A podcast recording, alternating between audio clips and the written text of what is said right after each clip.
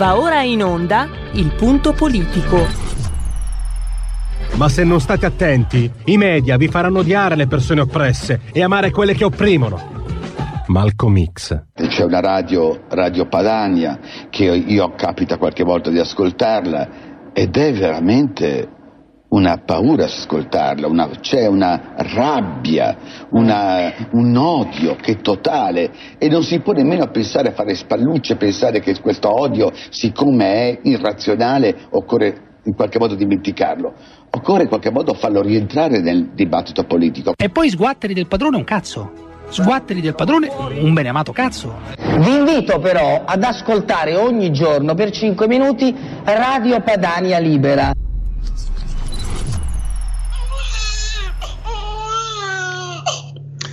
Allora, oggi parleremo di vaccini e forse, forse qualcuno ha trovato il modo per proteggerci sia dai Novax sia dai vaccini stessi. Qual è il modo? Informazione, trasparenza, partecipazione.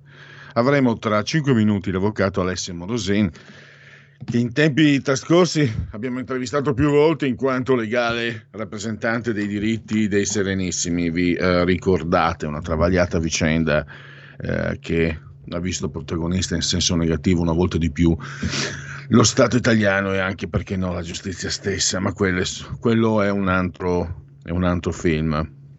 Perché eh, Alessio Morosine, l'associazione Villa Bembo, ha stilato un documento da consegnare alla ULS di appartenenza.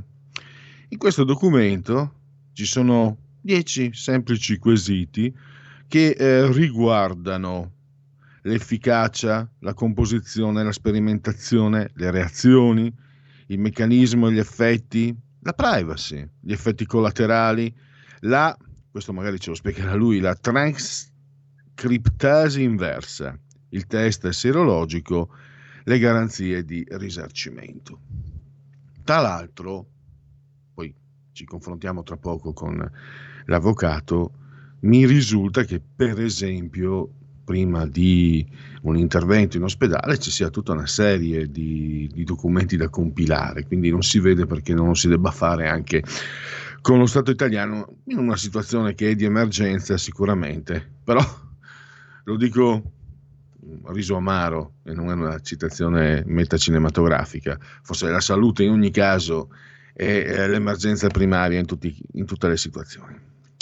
Poi abbiamo eh, parleremo doppiamente di eh, lui, di Roberto Speranza, l'avete visto ieri, ingenuo, ho perso 10 kg e allora vado a fare io il ministro al, al posto suo perché ne avrei bisogno sinceramente. Sta di fatto che c'è questo cordone sanitario che eh, sta proteggendo Speranza. Fino a quando? Usque tandem. Intanto con Francesco Borgonovo eh, riprendiamo la odio OMS che sta tanto per omertà perché eh, non parlano con la procura di Bergamo che pure sta indagando sulla, sulle azioni del direttore vicario allora Ranieri Guerra che bloccò, con, ne abbiamo parlato anche venerdì, con 106 censure il report di, del, del tecnico che denunciava la mancanza del piano pandemico. Intanto Speranza, bello bello, eh, io l'ho sentito anche, ho fatto in tempo a sentire qualche ispezione, ieri rispondeva come se il piano pandemico italiano lo riguardasse meno della vita sessuale del clamidoforo trincato delle Ande. Sono andato a cercarmela questa per fare bella figura. Con Mario Nanni invece diamo una lettura politica perché eh, Roberto Speranza non ha né le physique du role né le competenze per ricoprire questo incarico, ma ha un ruolo politico importante. Lui è, mi sembra sia, sia segretario addirittura di LEU, rappresenta l'EU, rappresenta cioè un partitino molto piccolo, molto piccolino, ma importante per gli equilibri politici, nato in chiave anti-renziana e molto caro proprio a lui, Enrico Letta, che come sapete magari con Renzi non ha eh, tanta simpatia, no? Poi sapete, eh, a sinistra il diktat è non avere, non avere avversari a sinistra, quindi tenersi buono l'EU è sempre un'azione politica ortodossa, anche se Letta è democristiano, ma però diciamo, rappresenta anche un partito di sinistra. Non solo, bisogna dirlo.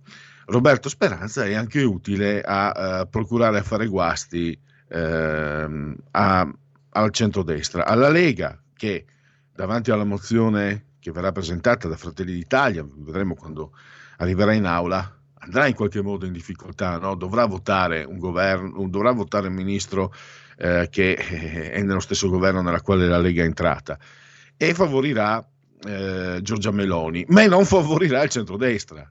Quindi ecco perché la figura di Speranza diventa strategica. Aggiungiamo noi, peccato che non lo sia per la nostra salute. Eh.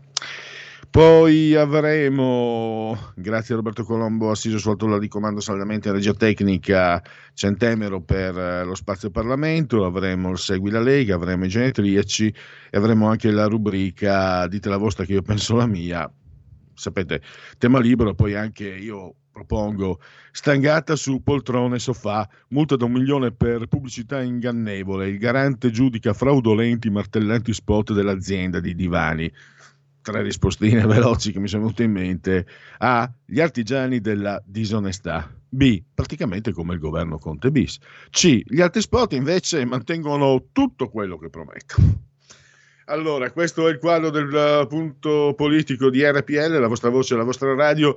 Tra poco credo avremo, tra pochissimo avremo in collegamento eh, l'avvocato Morosin per parlare. Eccolo qua, perfetto. Allora io Saluto e eh, ringrazio assolutamente l'avvocato Alessio Morosin. Benvenuto, grazie per essere qui ai nostri microfoni. Avvocato. Grazie a voi dell'invito e saluto i vostri ascoltatori. Buona giornata a tutti. Allora, io ho, ho, mm, ho detto, eh, presentando l'argomento, avvocato, che a me sembra che la vostra iniziativa che chiaramente anche critica no, nei confronti del, del, vaccino, mi sembra di aver capito, ma ha un merito secondo me eh, enorme. Cioè, io l'ho letta così, avvocato. Penso che la vostra iniziativa ci protegga dai Novax e dai vaccini, cioè un decalogo da presentare all'URSS per avere chiarezza, perché dove io, a parte che mio, la mia opinione non, non conta avvocato, ma credo, io partirei anche da questo, da questo punto, mi sembra che questo, queste dieci domande siano la quintessenza di quello che ci deve essere in democrazia, la trasparenza, la partecipazione. Tra l'altro chi va in ospedale e deve subire un intervento è chiamato sempre a formulare molti moduli proprio per garanzia e trasparenza, quindi non si capisce per quale motivo. Noi non si debba sapere quello che ci verrà iniettato. Non, non si debba, io non sono un Novax, anche se sono eh, bellone fobico, quindi ho il terrore degli aghi, ma non sono un Novax, però anch'io avrei tanta, tanto interesse a capire eh, cosa c'è dentro mm. quelle siringhe e mi sembra che se tutti seguiremo la vostra iniziativa chi di dovere sarà obbligato a quella trasparenza che fino adesso francamente in tanto caos non è, non è, non allora, è eh, emersa. Capisco un momento eh, di gravissima difficoltà, però la, la, salute è il bene primario di un cittadino mm. e quindi, credo, diceva. Petrolini, eh, quando c'è la salute e un paio di scarpe nuove posso girare tutto il mondo, tutto il mondo. E quindi detto, io parto dalla saggezza di Petrolini, ma la cosa è seria naturalmente. La cosa è molto seria e lei l'ha, l'ha capita bene e l'ha introdotta perfettamente. E qui non c'è eh, eh, schieramento oh, a favore o contro il vaccino, quindi noi non siamo né Novax né eh, creduloni che accettano qualsiasi notizia venga eh, diciamo, eh, offerta in modo acritico da chi, eh, da chi ha la responsabilità di governare anche eh, la questione sanitaria che poi è strettamente collegata alla questione economica. Allora, siccome sono rivolti a me mh, mm, e, e, a un, e, a, e, ad altri medici e amici, tra cui il dottor Ennio Caggiano, che anche lui eh, eh, eh è stato richiesto di chiarimenti come medico, tra l'altro un medico che ha dato l'adesione all'ALS, all'ULS di appartenenza alla ULS 3 di Venezia, quindi serenissima, eh, così si chiama l'ULS 3, e, e che però eh, ovviamente vuol mantenere libertà di scienza e di coscienza, cioè dice io mi interrogo di fronte ad ogni situazione e quindi mh, a tutte le persone, qua ci sono tantissimi comitati, si parla di oltre un migliaio di operatori sanitari tra medici e paramedici e operatori del settore che solo in provincia di Treviso eh, non vogliono vaccinarsi perché, non perché sono contrari, ma perché non hanno eh, così avuto risposte di eh, sicurezza e garanzia in ordine al vaccino. Credo che la sola lettura dei giornali l'ascolto dei telegiornali ci abbia offerto a tutti un panorama estremamente preoccupante, eh, almeno per quelli che sono stati gli imprevisti di, prima, di un primo momento. Eh, eh, la trombosi, per esempio, che nessuno aveva ipotizzato per AstraZeneca e Johnson Johnson, eh, ha indotto molti a riflettere. Noi però siamo intervenuti come professionisti, cioè ci hanno chiesto un'opinione. Allora la prima cosa è stata quella di dire guardate che noi non vogliamo saperne di Novax, non vogliamo saperne di eh, verità rivelate. Noi ci confrontiamo sul tema partendo per quanto riguarda me come avvocato dalla lettura del decreto legge del primo di aprile, numero 44, eh, del 1 aprile 2021 che è il decreto legge col quale eh, sostanzialmente il governo con un atto di coraggio ha stabilito che vi è l'obbligatorietà della vaccinazione per il personale medico e paramedico. E già questo pone un primo problema, anche perché mh, eh, l'obbligatorietà in qualche modo confligge eh, a priori con quello che è l'obbligo del consenso informato. Anche i medici e i paramedici sono dei pazienti alla fine nel momento in cui vengono no, inoculati di, eh, un, di un vaccino e quindi hanno diritto anche loro ad esprimere un consenso informato. E la contraddizione è evidente tra eh, l'obbligo di vaccinazione e la necessità anche per loro di acquisire mh, da parte dell'autorità sanitaria un consenso informato. Poi eh, c'è una cosa che ha stupito il mondo eh, sempre dei medici e dei paramedici, che è quella del cosiddetto scudo penale. No, l'articolo 3 del decreto legge del 1 aprile eh, 2021 e eh, sembrava aver messo tranquillità tra tutti gli operatori, perché in effetti esclude mh, la punibilità. Attenzione, la rubrica parla di responsabilità penale, ma l'articolo parla di esclusione della sola punibilità cioè vuol dire che non ci può essere una sanzione penale, ma la responsabilità, se acclarata, eh, eh, comporterebbe una esposizione dell'operatore sanitario, del medico che è chiamato a inoculare il vaccino nel caso di conseguenze dannose eh, in pregiudizio del vaccinato, eh, unitamente da parte del medico, unitamente all'autorità eh, ospedaliera eh, per la quale esso opera. Insomma c'è una serie di problematiche. Allora sia io che il dottor Caggiano, che è un medico molto attento e molto rigoroso, eh, diciamo un medico che eh, si pone mh, sulla linea di Ippocrate, primum non nocere e soprattutto eh, primum conoscere, cioè avere consapevolezza di quello che si sta facendo nei limiti in cui la scienza può aiutarci. Allora abbiamo detto, guardate, chiariamo subito che noi siamo per sottoporci volontariamente al vaccino, però questo deve avvenire con due caratteristiche uno, in piena sicurezza, due, con assoluta garanzia che appunto la vaccinazione non abbia eh, eh, a medio e lungo termine, ma anche in via immediata, effetti eh, gravi, effetti che ovviamente non siano stati verificati e conosciuti. E quindi, pronto? Sì, la sento. E, e quindi abbiamo scelto di individuare, tra l'altro partendo da quella che è la comunicazione che ha fatto la stessa ULSS3 a, ai propri operatori, sia ai medici che eh, ai, eh, ai parasanitari, dicendo appunto che i medici competenti delle diverse sedi sono a sua disposizione per fornire tutte le informazioni sull'efficacia, sul meccanismo d'azione, sui risultati degli studi clinici e sulle eventuali reazioni avverse osservate nel corso degli studi sperimentali. Allora abbiamo detto, beh, questi sono quattro temi importanti. Allora abbiamo scelto la strada della domanda, credo che in democrazia come in contesto dove si ama la dialettica, fare domande, mi auguro, non sia ancora vietato, spero.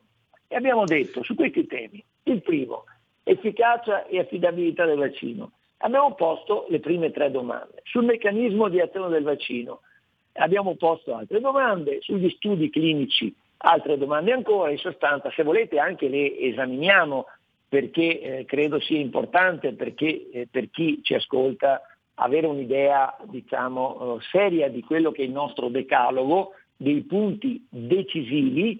Tra l'altro mh, apro una parentesi, il eh, documento che ieri ho inviato a voi è stato raccolto oggi un articolo eh, sull'edizione nazionale del Gazzettino che eh, appunto rileva mh, la, il fatto che noi non siamo Novax, che siamo a favore della vaccinazione, ma siamo anche a chiedere eh, informazioni e soprattutto risposte precise da parte dell'autorità sanitaria.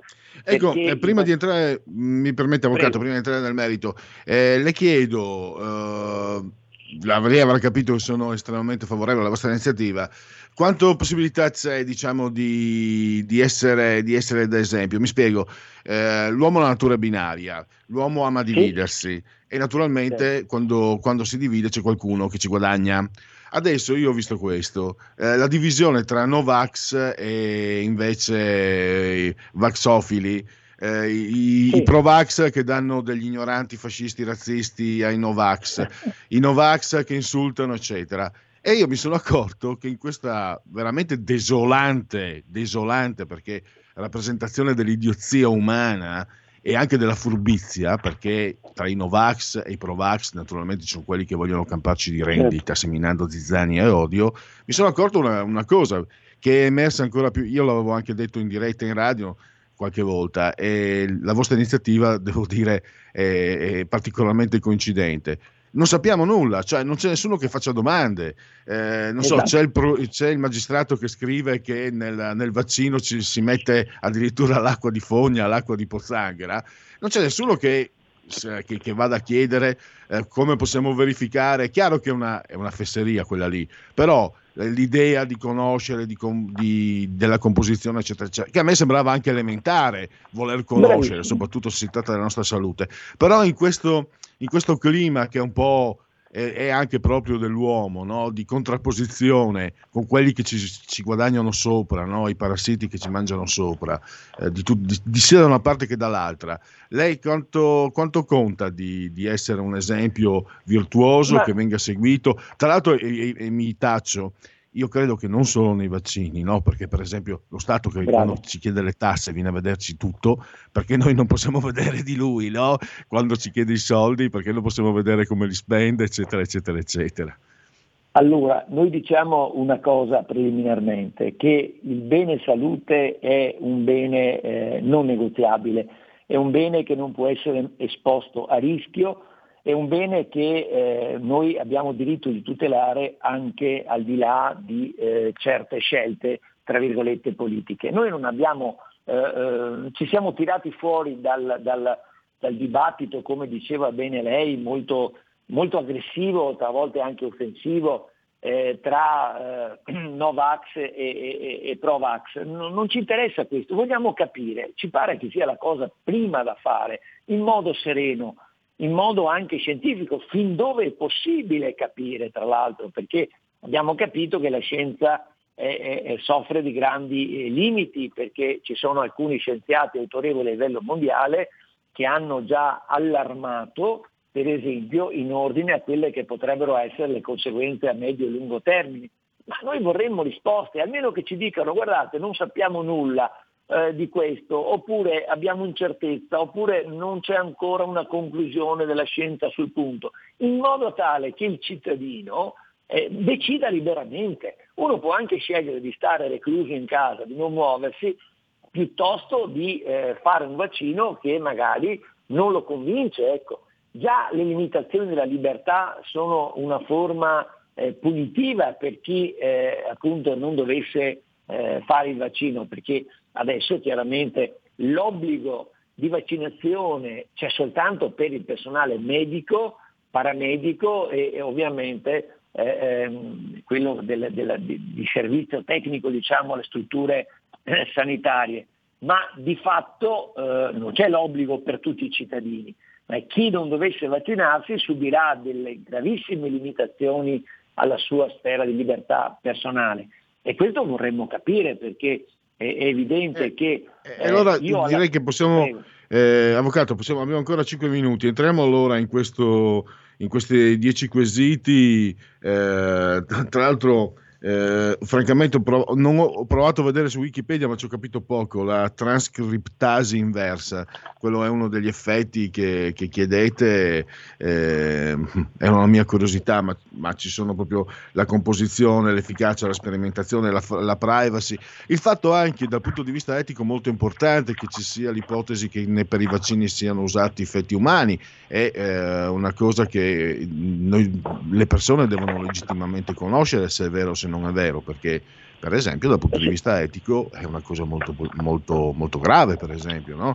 magari Ass- per tanti assoluta, no, ma per altri sì, per lei, lei, ha detto bene, guardi, in breve, noi abbiamo posto, ripeto, le prime quattro domande sono ispirate dalla stessa comunicazione che ha fatto l'AS dicendo che i medici competenti, tra l'altro con la C maiuscola, quindi vuol dire molto competenti immagino, eh, sono a disposizione per fornire informazioni su questi punti, efficacia, meccanismo, risultati. Allora, sull'efficacia, noi ci siamo chiesti, è vero che il vaccino non conferisce immunità, è vero che i soggetti vaccinati devono continuare a, so- a sottoporsi al tampone, è vero che anche i soggetti vaccinati possono contrarre ugualmente la malattia. Lei già capisce che, eh, per esempio, è un dato pacifico, ma vorrei che ce lo dicessero loro, quasi tutti i scienziati, che chi è stato vaccinato ha un vaccino che gli dà una protezione per massimo 6-8 mesi.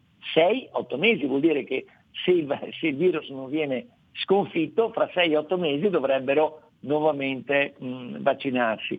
Ma poi c'è un altro aspetto che eh, un po' collide per esempio anche con l'idea no, eh, delle isole free covid per dire, adesso tutti preoccupati, il ministro del turismo Garavaglia perché la Grecia ha fatto, le, che, che è una, una realtà un paese eh, eh, con tantissime isole, ha fatto le isole free, Covid e quindi ci farebbe una concorrenza spietata sul campo del turismo. Ma vogliamo ragionare con serenità che non ci sono le isole free Covid perché anche il vaccinato, dicono tutti, dicono, questi sono dati condivisi da tutta la scienza, anche il vaccinato eh, eh assume una protezione personale ma potrebbe essere un, diciamo, uno che contagia gli altri e quindi eh, eh, se vai in un'isola eh, covid free praticamente sarà, potrebbe essere uno che contagia. In sostanza mh, non, non, viene, non, vengono date risposte eh, eh, convincenti su questo punto, vorremmo che le mettessero per iscritto in modo tale che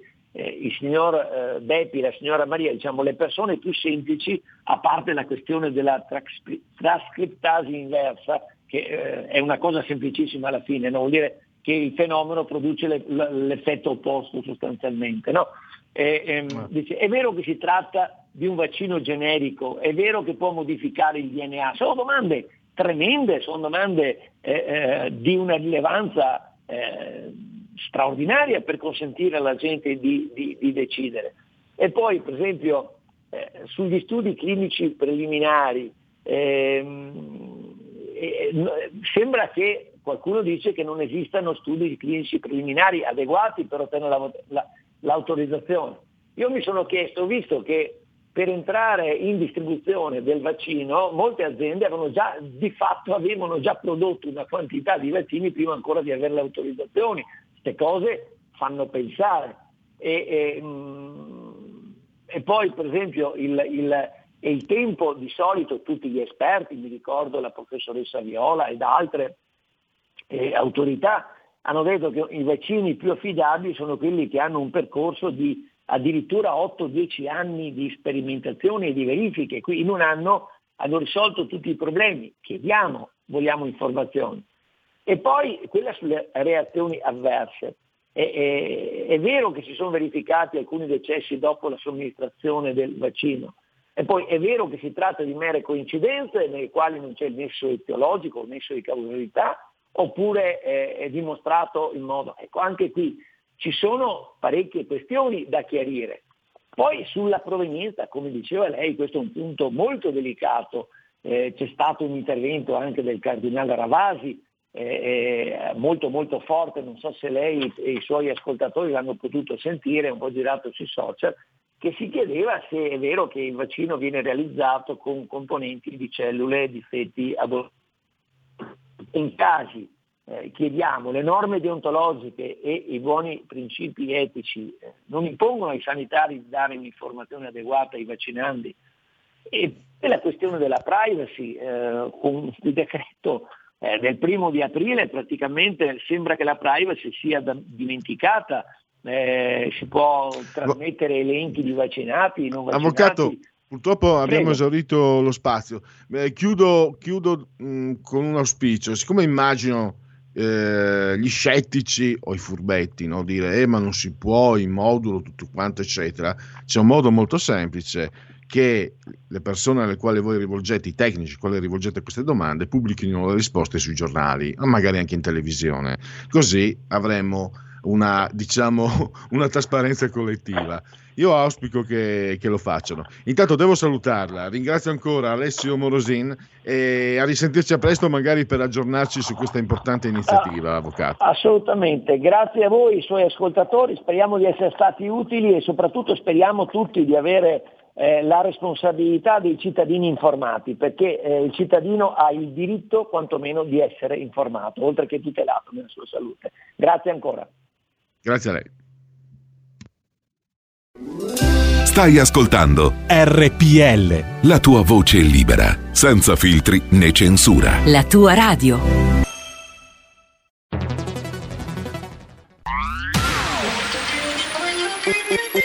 Un suono così non l'hai mai sentito, baby. Da Plus molto più di quello che credevi. Programmi, musica, multimedialità DAB Plus suono nuovo di alta qualità Digital Radio Il suono perfetto DAB Plus Anche RPL, la tua radio, è in Digital Radio Porta con te ovunque RPL la tua radio. Scarica l'applicazione per smartphone o tablet dal tuo store o dal sito radiorpl.it. Cosa aspetti?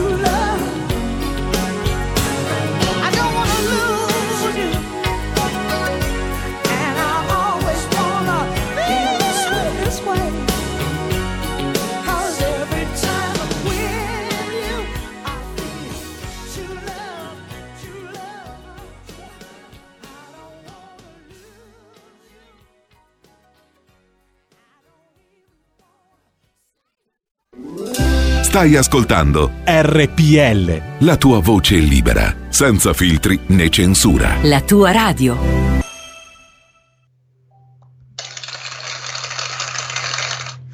Applausi per i nostri tecnici lì fisicamente e materialmente in studio. Io da vecchio che si protegge e smart working, applausi a Roberto Colombo anche per la scelta. Io per motivi tecnici la SIAE non posso sentire le canzoni che i tecnici mandano. Roberto mi ha indicato la cantante di riferimento. Io da, da ragazzo ma adesso sarebbe un po' pericoloso, la chiamo la tigressa per la sensualità, ma anche per la grandissima bravura.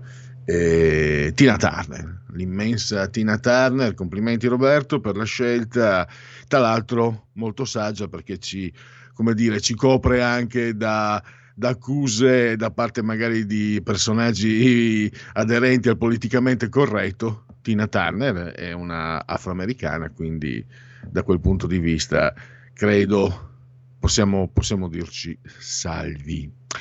Bando alle ciance, i convenevoli formulaici prima della rubrica, delle telefonate aperte, dei telefoni aperti per voi, quindi questa RPL, la vostra voce, la vostra radio, ci mancherebbe. Siete in simultanea con noi quando sono scoccate addirittura alle 15.37. Roberto Colombo sulla tolda di regia, saldamente sulla tolda di comando e regia tecnica, il sottoscritto separati dal livello del mare da 145 metri. Temperature di Kunt 21 gradi centigradi sopra lo zero, la temperatura interna 16,7 invece quella esterna. Il tutto nel, nel eccolo qua, vigesimo ottavo giorno di Germinale, mese del calendario repubblicano. Per i gregoriani mancano 256 giorni alla fine. Per tutti è un lunedì, lunes 19 aprile, anno domini 2021 o 2021. E come sempre un grande e calorosissimo abbraccio forte forte forte forte alla signora Angela, alla signora Carmela, alla signora Clotilde. Loro insieme a tanti altri naturalmente ci seguono dal televisore. Il canale è il 740, questo è l'ordine numerico dei tastini della, del telecomando. Poi volete chiamarlo 740, 740 va benissimo. L'importante è quell'ordine lì, come è importante anche naturalmente che ci possiate ascoltare, che ci ascoltiate anche attraverso altri altri, altre piattaforme come quella garantita dall'applicazione iOS e Android quindi ci potete ascoltare con lo smartphone, con l'iPhone, col tablet, eh, con uh, la smart television uh, e anche con Alexa accendi RPL Radio, passaparola saremo riconoscenti, naturalmente anche potete ascoltarci cullati dall'algido suono digitale della Radio DAB, potete ascoltarci anche eh, da YouTube e anche dal, da internet, anche dal portale della verità. Allora, prima di far partire la rubrica, mi, eh, mi comunicano che c'è un ascoltatore. Pronto? Pronto? Sì, buongiorno. Buondì. Buongiorno, Mario da Padova. Eh, una domanda semplicissima e molto veloce, probabilmente di, di, è anche una domanda stupida per me, però eh, mi frulla per la testa. Con, eh, parlo di, eh, del nostro Speranza. Eh, per quale motivo? Cioè, noi possiamo metterci d'accordo anche tutta Italia a dire che fa male, eccetera, e questo qui siamo abbastanza d'accordo. Però è stato eletto, cioè è stato eletto, è stato nominato da Draghi. La mia domanda è questa, per quale motivo non si sfiducia il ministro? È tanto semplice e si fa le, se, e poi siamo tutti d'accordo, o sì o no. Non, non, so, non riesco a darmi una risposta a questa per me semplice domanda. Grazie. Va bene, io rispondo per quello che so. Eh, se c'è la, la, sfiducia persona e il Parlamento si pronuncia in maggioranza, eh, dovrebbe funzionare in questo modo. Mm, non, mi, non mi ricordo sia mai accaduto perché se un governo eh, ha la maggioranza è difficile che quella stessa maggioranza azzoppi un componente. Quello che so invece per certo è per quello che ogni tanto faccio, faccio il saccente, il sapientino e poi sbaglio, come tutti quelli che fanno i saccenti, a parte quelli bravi sul serio. E chiedo quando faccio quelle figure lì. Però questa la so perché eh, sapete perché ogni tanto dico non si dice premier, no? perché ci sono anche i precisini, i giornalisti, no? Ah, non si deve dire governatore, lo so anch'io, e lo dico anche. Premier non si può in Italia perché il Presidente del Consiglio è un primus inter... primum o primus? Dopo Colombo che sa meglio latino di me può correggermi. Inter pares, cioè non ha il potere di rimuovere un, un, un assessore. Il sindaco ce l'ha, per esempio, i sindaci ce l'hanno e anche i presidenti di regione. Il Presidente del Consiglio in Italia questo potere non ce l'ha e quindi non, Draghi non può rimuovere eh, Roberto Speranza. Tecnicamente nella riforma, quella bocciata nel 2006, 25 giugno 2006, c'era questa possibilità, aveva più poteri il Presidente del Consiglio, ma la sinistra non l'ha voluta. E Forza Italia al sud eh, ha, ha praticamente votato contro. Io quella là, cioè, si dice in dialetto, poi do subito la voce a chi è all'ascolto, in dialetto si dice me la picco qua, sto prendendo tra pollice e indice l'orecchio, no, me la picco qua, perché quel, quel referendum lì eh, secondo me era un passaggio importante eh, non lo dico solo perché ero molto convinto e resto convinto che se fosse stata applicata quella riforma eh, lo, il sistema statuale italiano avrebbe fatto dei significativi passi in avanti, non dico miracoli perché non sono così illuso, ma era molto, l'avevo studiato, non peraltro, l'avevo studiato e io l'ho trovato molto molto molto buono. Poi posso essermi sbagliato, sta di fatto che purtroppo non abbiamo le, le prove né in un senso né nell'altro. La parola chi ce l'ha? Pronto? Buongiorno signor Pellegrini. Allora, sulla crisi e la pandemia, perché secondo me, signor Pellegrini, la soluzione per rilanciare l'economia è nelle nostre mani e non in quelle dell'UE o della BCE. Il problema dell'Italia non è solo e non tanto il debito pubblico, ma la minore produttività del capitale. E poi aggiungo anche che l'Italia si trova in una eh, posizione particolarmente difficile. È urgente attuare, sempre secondo me, quelle riforme che consentono di liberare la capacità delle nostre imprese, dei nostri lavoratori, dei nostri artigiani e professionisti in aggiunta e di far girare molto più efficacemente la macchina dell'economia. La saluto, arrivederci, buongiorno. Grazie alla signora eh, Lisetta. Allora, eh, se non ci sono altre telefonate direi di mandare la sigla del dite la vostra che io penso la mia.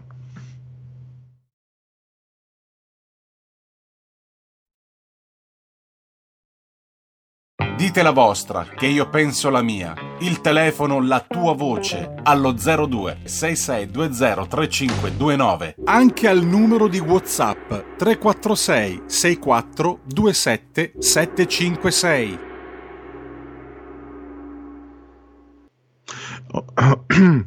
Ai Broncos.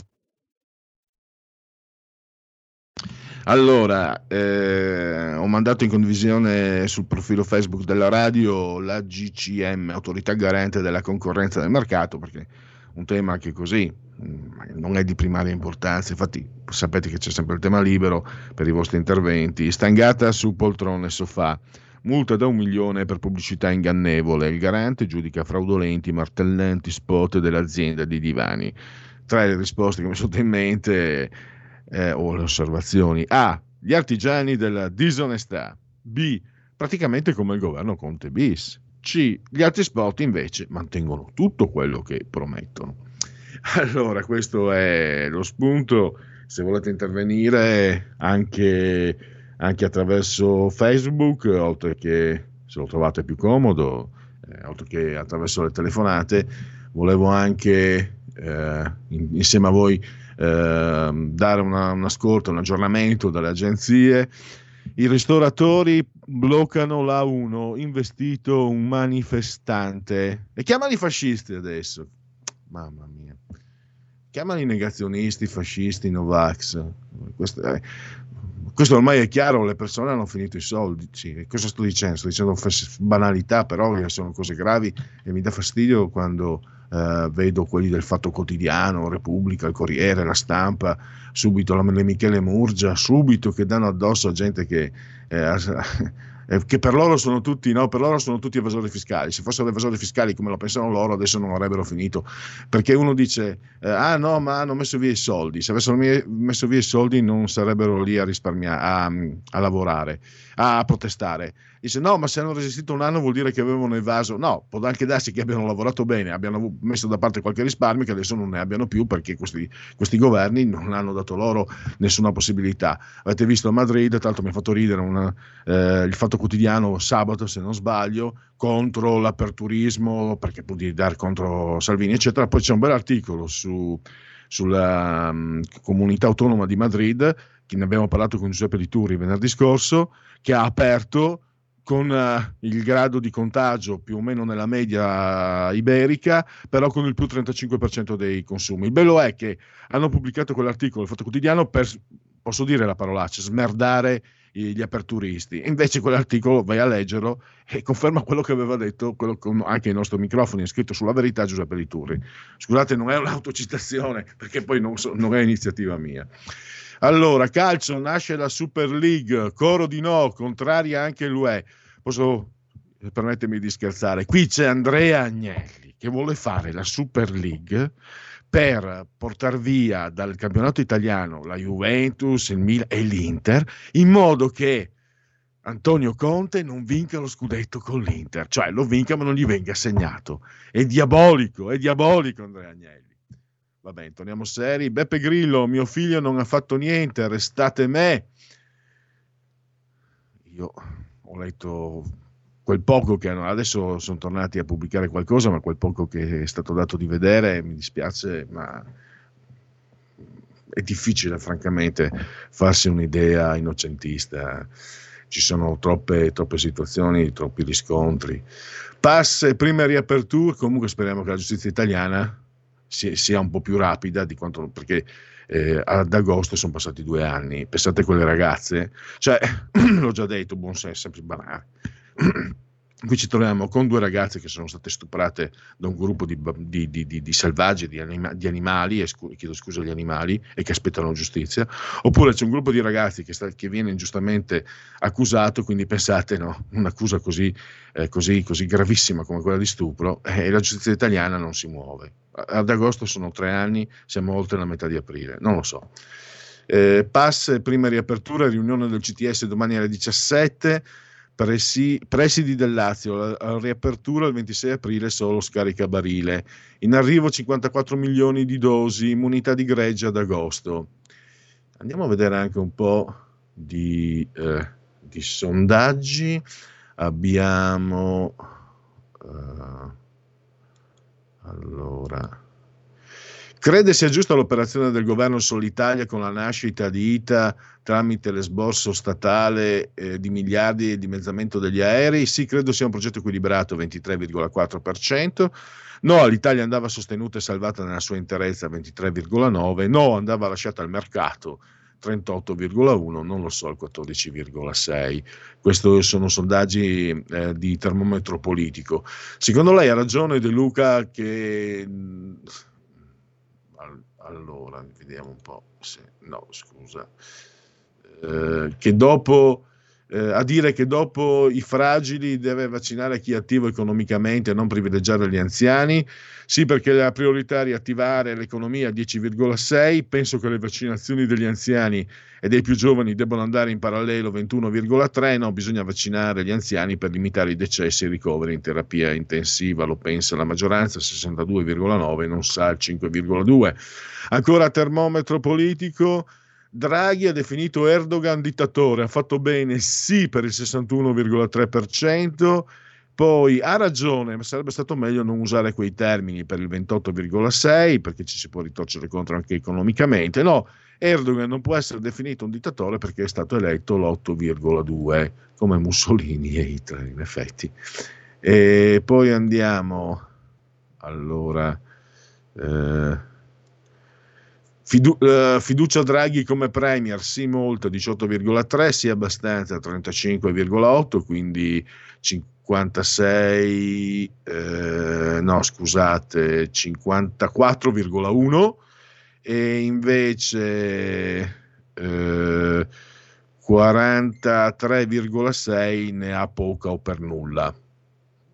E poi ancora un altro sondaggio.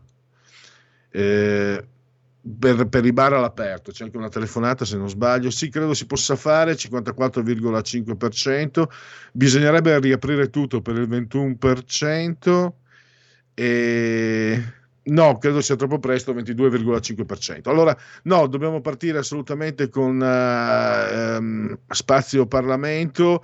Uh, allora, le intenzioni di voto ve le leggo, uh, ve le leggo più tardi. L'intervento di, dell'onorevole Centemero che parte adesso per Qui Parlamento.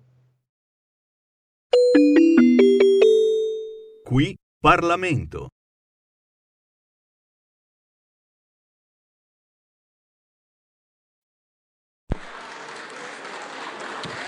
Grazie, grazie signor Presidente, onorevoli colleghe, onorevoli colleghi. L'economia reale e la finanza, i mercati e la crescita delle imprese. In questo chiasmo è avvolto il nocciolo del tema affrontato nella nostra mozione. Si pensa sempre ai mercati come un luogo di speculazione, eppure gli stessi portano linfa all'economia reale, soprattutto in Italia dove il mercato AIM è cresciuto sino a divenire il primo MTF europeo. Che la borsa sia un luogo di vita ce lo dicono le belle parole di Luigi Einaudi in apertura delle sue lezioni di politica sociale, con cui spiega il concetto di mercato partendo da fatti semplici che avvengono nella fiera di un borgo, una lettura fondamentale e che dipinge il funzionamento e l'utilità del mercato. Mi permetta di ringraziare i colleghi della Commissione Finanze con cui abbiamo effettuato un'indagine conoscitiva sui mercati finanziari per la crescita mi permette inoltre di ringraziare i componenti dell'Intergruppo Innovazione per aver condiviso l'attenzione sul futuro di Borsa Italiana quando ancora il tema non era di moda. Fu la nostra visita del 4 marzo 2019 a sollevare l'attenzione del Parlamento su questa infrastruttura e le potenzialità che la stessa offre al nostro tessuto produttivo. Ci preoccupammo anche del futuro della medesima alla luce delle annunciate operazioni di M&A e rispetto Brexit e si è dovuto purtroppo notare una scarsa reattività del Conte bis nell'approntare le misure necessarie al fine di sviluppare le opportunità della nostra finanza in uno scenario post-Brexit, ho scorto al contempo l'attivismo delle autorità britanniche che hanno ad esempio ripreso a negoziare il nazionario svizzero da Brexit l'Italia e Milano hanno colto delle opportunità grazie alle iniziative dei singoli e grazie ad esempio all'ampliamento della norma sugli impatriati realizzato dal decreto crescita con un intervento della Lega e che ha portato alla creazione di nuovi posti di lavoro in Italia e in particolare nel settore finanziario. Ma è mancata un'azione sistemica messa in atto dal Conte bis, così come invece è avvenuto in Francia, Germania e persino nella piccola Irlanda. Per fortuna esiste il Parlamento e per fortuna il governo è cambiato e sta dimostrando maggiore attenzione a quello che è un settore, parlo della finanza, che conta migliaia di addetti in Italia.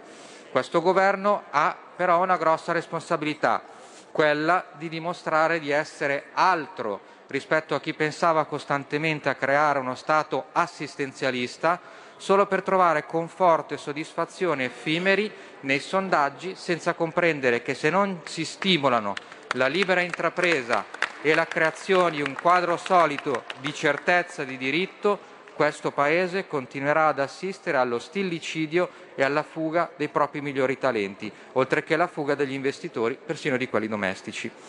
Il Financial Times qualche mese fa pubblicava una classifica delle società che sono cresciute durante la pandemia e i vari lockdown. Si parlava di realtà statunitensi e cinesi, ma anche francesi e spagnoli.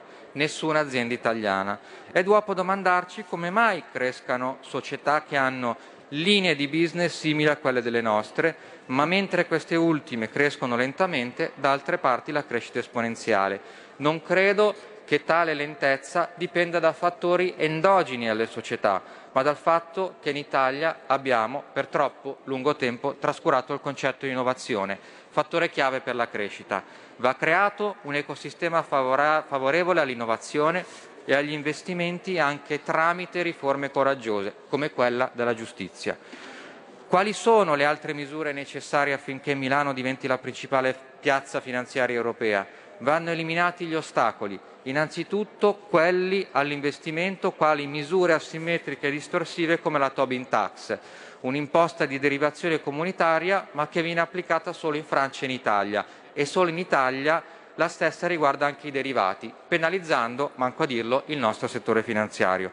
Qualche mese fa abbiamo avuto il commissario Gentiloni in audizione in Commissione Finanze. Gli chiesi se, alla luce della sua stessa relazione, che evidenziava una riforma delle imposte sulle transazioni finanziarie a livello comunitario, si prevedesse un'abolizione della Tobin Tax. Quest'ultima, come evidenziato anche da MF, a fronte di un gettito ridotto, ha fatto perdere in pochi anni miliardi di transazioni in borsa. Gentiloni ha risposto che, in accordo col Parlamento europeo, il tema è allo studio e la Commissione si è presa fino al 2024 per valutare delle soluzioni. Tali ritardi possono essere cagionevoli per la nostra finanza. È necessaria più reattività o il nostro Paese rimarrà al palo. Serve rapidità di azione perché nessuno può dimenticare che fu proprio Crono a uscire sconfitto dalla titanomachia. E dunque, hélas, dopo 13 anni il London Stock Exchange cede Borsa Italiana a Euronext. Nell'operazione si sono inseriti due investitori istituzionali italiani, CDP e Intesa San Paolo. Di fatto Milano farà parte della prima borsa europea e nella medesima sarà la geografia con più peso specifico.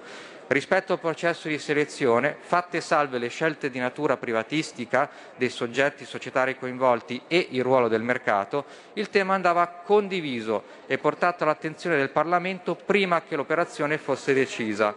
La scelta di schierare CDP al fianco di un privato è sicuramente vincente e conferma le ottime capacità del management della stessa. Al contempo, tale scelta ha messo in risalto le probabilmente meno brillanti capacità strategiche e negoziali del Conte bis. Tempi e modi di tale affiancamento non hanno reso possibile conoscere le proposte degli altri operatori interessati a borsa e nemmeno, a mio avviso, a massimizzare per il Paese i risultati della negoziazione. Il governo Draghi eredita le scelte compiute e dovrà fare del proprio meglio per la messa in sicurezza delle progettualità e del percorso intrapreso a supporto della competitività. Il nostro governo dovrà concentrarsi sugli scenari futuri che riguardano i progetti di crescita e gli investimenti per le società del gruppo e in merito alle funzioni di business che saranno affidati all'Italia. Riprendo le parole del commissario Ciocca da un'agenzia della scorsa settimana. L'aggregazione di borse italiane in Euronext, con i relativi risvolti competitivi tra mercati continentali, deve vedere la piazza milanese al centro di questa evoluzione, forte di una riconoscibilità dei ruoli degli investimenti futuri. Durante il primo lockdown fu solo la Lega a concentrarsi sul corretto funzionamento dei mercati finanziari. Fummo noi a invocare lo short ban e poi a monitorarlo alla luce delle indiscrezioni secondo cui le piazze di Francia, Belgio e Spagna non l'avrebbero rinnovato. Il rischio poteva infatti abbassare la propensione all'investimento nei confronti dell'Italia, diminuire la liquidità provocando una manipolazione dei prezzi essendo la scadenza di giugno ridosso della scadenza dei futures, aggiungere complessità al mercato. Nel corso dell'estate fummo noi a dover alzare la voce al fine di assegnare a Consob gli stessi poteri di sorveglianza delle sue equivalenti estere, poteri che stavano sparendo dal DL agosto.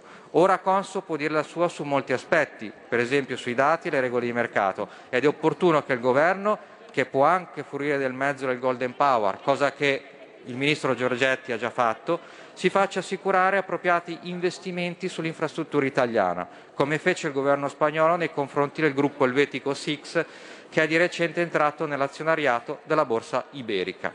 Signor Presidente, ci sono indubbiamente dei punti da chiarire per scongiurare perdite di spazi economici per gli operatori domestici in molti settori strategici, come spesso evidenziato dal Copasir. Le già citate rassicurazioni sugli investimenti programmati su Borsa Italiana, in particolare sullo sviluppo tecnologico della stessa, costituiscono un fattore chiave per la crescita e vanno assolutamente evitate interruzioni degli scambi imposti da blackout tecnici come quello avvenuto sulla piattaforma di Euronext il 20 ottobre 2020 e per definire la gravità dell'accaduto e l'importanza di avere una piattaforma efficiente basti pensare che per tale incidente per un incidente simile, anzi, il presidente del Tokyo Stock Exchange si è dimesso nell'autunno scorso.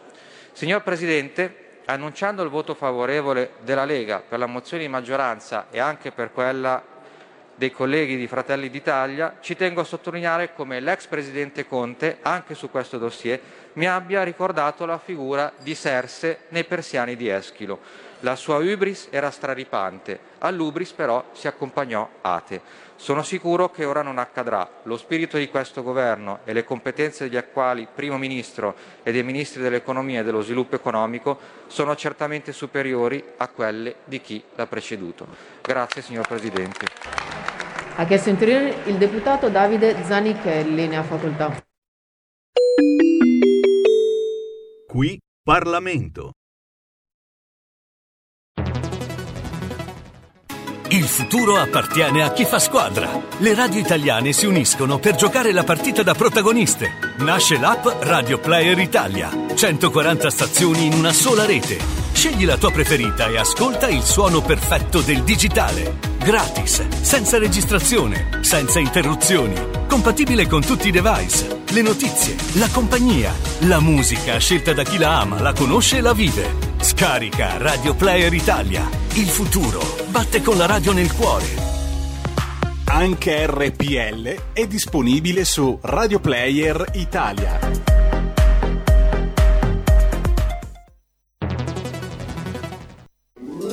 Stai ascoltando RPL. la tua voce libera, senza filtri né censura. La tua radio. Enzo Biagi intervista Pierpaolo Pasolini, gli intellettuali e l'integrazione, 1971. Secondo lei gli intellettuali italiani scendono a troppi compromessi? Facciamo dei nomi, citiamo dei casi, almeno i più clamorosi. Che tipi di compromessi accettano gli intellettuali italiani? Ma gli intellettuali italiani. Sì, per intellettuali la- intende cioè No, specializzati oppure intellettuale, mettiamo un, un medico e un intellettuale, in qualche- in che senso? Lo dice in senso di Lo marxista o nel- senso... No, lo dico nel senso suo. Io ho letto che in sì, gli intellettuali italiani scendono, accettano troppi compromessi. Che cosa vuol dire? Chi sono? Che cosa fanno per accettare questi compromessi? Lascio a lei scegliere il tipo di intellettuale che preferisce. Beh, no, non voglio fare nessun nome perché, ripeto, Certo. la, la sede in cui, in cui farei questa, questa cosa è, è- è, diciamo così, prevaricatrice. Certo, non lascia neanche possibilità di risposta. Eh, il compromesso è- si può riassumere in uno solo, è quello di, di accettare in un modo acritico, perché se fosse critico eh, si può anche ammettere, anzi credo che sarebbe inevitabile, in un modo acritico l'integrazione. Non l'accetta anche lei? Sì, ma in modo critico, ecco, mi ero già un po' premunito. Cioè, certo, non posso non accettarla perché eh, se devo andare, a- devo essere un consumista per forza anch'io, mi devo vestire, devo, devo vivere, non soltanto devo scrivere, devo fare dei film, quindi devo avere degli editori, devo avere dei produttori. Quindi produci per il consumo, quindi Eh, produci anche tu per il consumo. certo. Consumo intellettuale, ma produci per il consumo. eh, per forza. Però, Però- eh, mentre produce dice che non è d'accordo. Sì, la mia, la mia produzione consiste nel criticare la società che, mi- che mi- che in certo senso mi consente, almeno per ora, di produrre in qualche modo. E la società ha sempre tremendamente amato chi produceva dicendo di non amarla. Questa Beh, queste, una- queste sono così. Sono... Sì, è vero, può darsi che le, le signore eh, le- della, della buona borghesia amino in un certo senso essere colpite. No, no, no, io non parlo di signore della buona borghesia, io parlo di società in generale. C'è Sì, questo... è vero, è vero, la società cerca di assimilare, di integrare, certo, è l'operazione che deve fare per difendersi, forma- però non sempre riesce, delle volte ci sono delle operazioni di rigetto, tanto più poi che, eh, che adesso non possiamo parlare in realtà di poesia come di merce, cioè io produco, tu dici, ed è vero, ma produco una merce che è in realtà inconsumabile, quindi i consumatori... un- c'è un rapporto strano fra me e i consumatori. Ammetti che a un certo punto in Lombardia viene, viene un certo tipo il quale inventa un paio di scarpe che non si consumeranno mai più. E una- e un'industria milanese costruisca queste scarpe.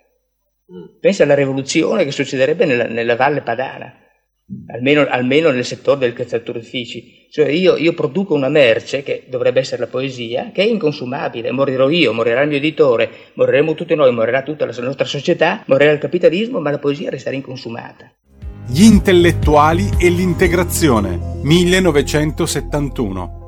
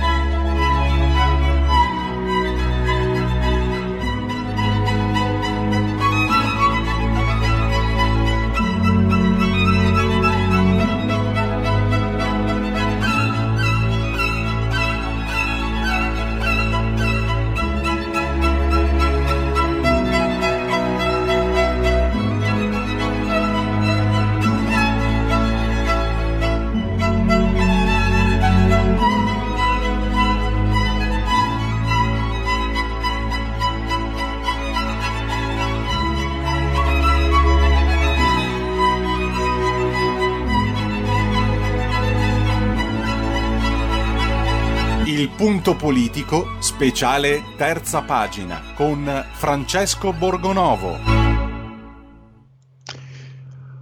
Con eh, Francesco Borgonovo tra qualche minuto, c'è qualche, evidentemente è impegnato eh, in, eh, com'è che si dice, in tutt'altre faccende affaccendato. Io intanto allora, beh, manteniamo le, le linee libere, se c'è qualcuno che vuole ancora intervenire, tema libero, quello che, magari anche quello che andremo a trattare insieme a Borgonovo, cioè la figura di Roberto Speranza. Io ho parlato di cordone sanitario che gli è stato eh, steso attorno e che ancora lo preserva da quello che dovrebbe essere, un, dovrebbe essere un transito naturale verso le dimissioni, visto l'enormità e il numero eh, delle, delle mancanze, delle manchevolezze, delle omertà, delle responsabilità che questo signore, questo politico lucano ha nei confronti dei cittadini italiani.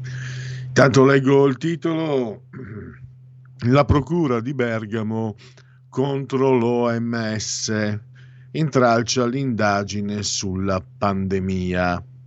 Nessuna risposta alla rogatoria dell'8 marzo dell'inchiesta sulla mancanza di un piano anti-Covid. Testimoni invitati a non presentarsi, quindi come vedete, eh, pesanti accuse nei confronti da parte, da parte della Procura di, di, Bergamo, da parte dei, dei, dei, magistrati, insomma, non che noi siamo eh, tifosi dei magistrati, comunque diciamo una fonte che, ecco, hanno ragione o hanno torto, perché non è che i magistrati quando ti conviene hanno ragione e quando non ti conviene hanno torto. Eh, sta di fatto che per quello che è la tendenza di, del, della stampa, diciamo quella, quella, che è in mano ai, alle grandi proprietà, eh, compreso il fatto quotidiano che non so se è in mano a grandi proprietà, ma che ha la tendenza a ritenere sacro, no? anche la pipì dei magistrati come la pipì dei bambini per Marco Travaglio, Benedetta, tutto quello che arriva. Poi Nino Di Matteo gli attacca buona fede e va in tilt, ma quello è un altro film.